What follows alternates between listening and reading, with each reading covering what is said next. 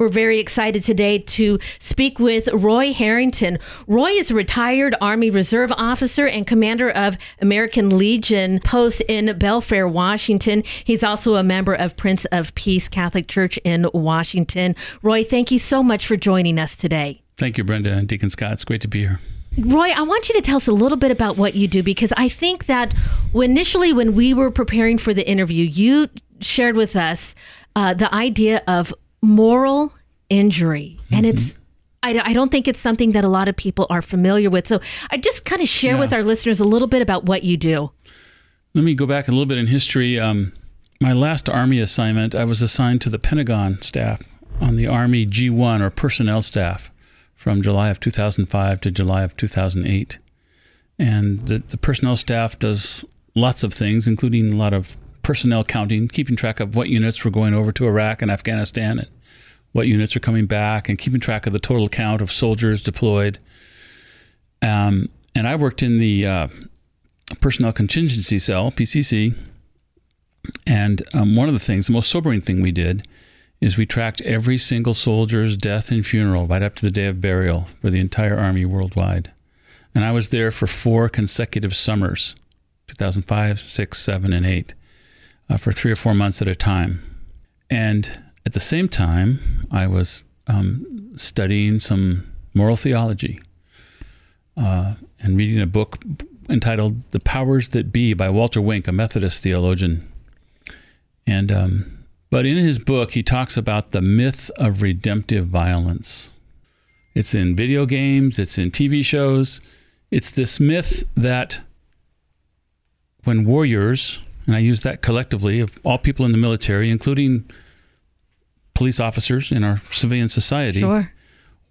When they have to use force, even when it's absolutely justified, it, it takes part of their soul. And that is a moral injury.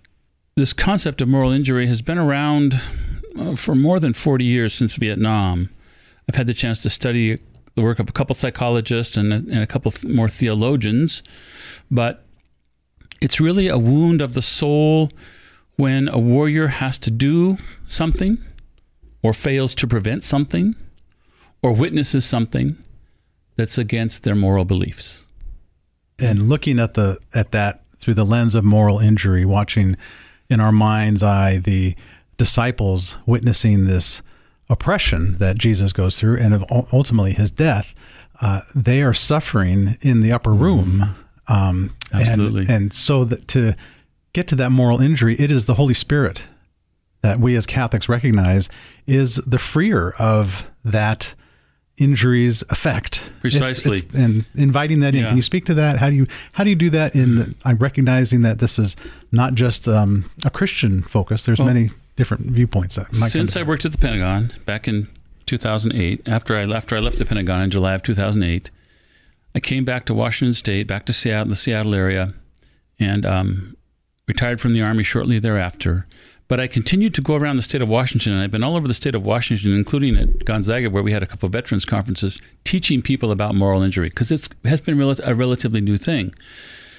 The grace comes in many ways, but my, my, my lived experience, also when I was a volunteer on the chaplain staff at the VA in Seattle, is that that moment of grace typically doesn't come until a warrior is on his or her deathbed. Hmm and they're they're they're they're grappling with their deepest woundedness, their deepest to use a phrase from Pentecost, perhaps, or you know, the betrayal of Jesus would be, you know, Peter's hmm. deepest wound, right? Right. When he wasn't there at the end. I've had warriors say things to me like, you know, Roy, if you knew what I've done, you would never, you wouldn't even be talking to me today. Or this is one that really hurt me. One night, in the psych unit at the VA hospital, the warrior tells me, you know, God can cannot forgive me for what I've done. Hmm. You know, they put God in a box, a small box, where the limits of God's mercy and grace. Right. You know, where there are limits, but I mean, as we know, there are no limits. God's grace is infinite, and I try to share that with them, Deacon Scott. I try to share that God has already forgiven you. And the hard part is getting them to forgive themselves, as I'm sure it was for Peter and the other apostles. Right. And, but, and and that forgiveness you speak of, the forgiveness of others, and most importantly, the forgiveness of yourself. That's the part is, that veterans struggle with. Is that wall. We are joined today by Roy Harrington. Roy is a retired Army Reserve officer and a commander of American Legion Post in Belfair, Washington. He is joining us today as we talk about some of the the injuries that our servicemen and women come home with that well that the rest of us don't see. Roy, in hearing about what you're talking about and listening to the trauma and the struggle of those coming back to you know stateside for all mm-hmm. of us you know life goes on as normal and yet for them it'll never be the same mm-hmm. is the church is our government is our healthcare system uh, are we just failing at this or is there more that needs to be done or are we doing whatever we can and that god mm-hmm. has yeah. got to take care of the rest. Well, in that regard, Brenda, I think there's some good news. The, the first thing is what I experienced at the VA, and, and by the way, I'm also a veteran service officer for the American Legion. I assist veterans every Tuesday and Thursday as a volunteer with their VA claims. And I still have contact with VA chaplains uh, that I've worked with in the past. And the good news is, is that, that moral injury is about to become an official diagnosis that can be treated by the VA right now, up until now, post traumatic stress is the only thing that the VA can call this. You know, but post traumatic stress is a fear response to when you nearly get killed or you're seriously injured or somebody close to you is wounded or injured. And it happens in civilian life, it happens in military life at a higher rate. But the VA is now recognizing moral injury.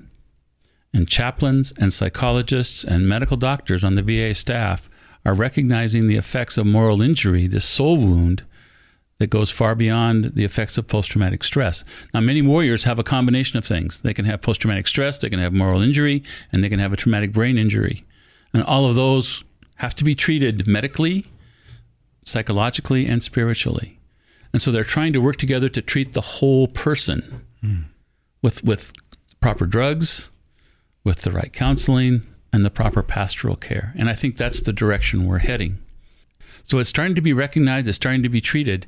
And um, two and a half years ago, after about eight years of not really knowing, not really having anything other than individual pastoral counseling to give to veterans, uh, my wife Diana and I discovered a course called Reboot Combat Recovery.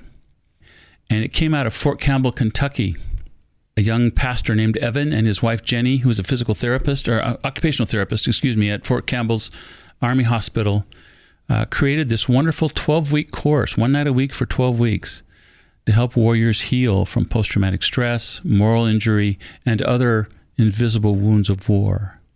And we've been able to offer the course twice up in North Mason County and South Puget Sound. And I'm happy to report that down here in the Portland area and Eugene, there are a whole bunch of people offering this course. It's gone worldwide. Almost anywhere where there are U.S. warriors, there is a reboot course, a reboot combat recovery course available. And uh, if your listeners who might be in need, uh, go to rebootrecovery.com. They can find a course near them. We have them in Puget Sound around JBLM, Joint Base Lewis McChord. We have them up at Naval Base Everett in, in uh, in Puget Sound. Diane and I are trying to start a course at Naval Base Kitsap at the Bangor Sub Base for the Marines there on the on the security details, because many of them have combat experience in Afghan and Afghanistan and Iraq. So this is offered by chaplains and lay people as well. Sometimes on base, sometimes most more often off base a, in a church setting. There are moments there there are opportunities for healing now. Spouses of veterans know their pain more than anyone because they see the nightmares. They see the alcoholism. They see the drug abuse. They see the sleep, sleepless, the sleepless nights. They know better than anyone. So the, this reboot course is really for the whole family. Well, Roy, I sure appreciate your time today. Such a a huge issue, and I know that we have only. Yeah just scratched at what would be a surface of that. But I really yeah. appreciate your time so much today. I hope your listeners will really check out rebootrecovery.com.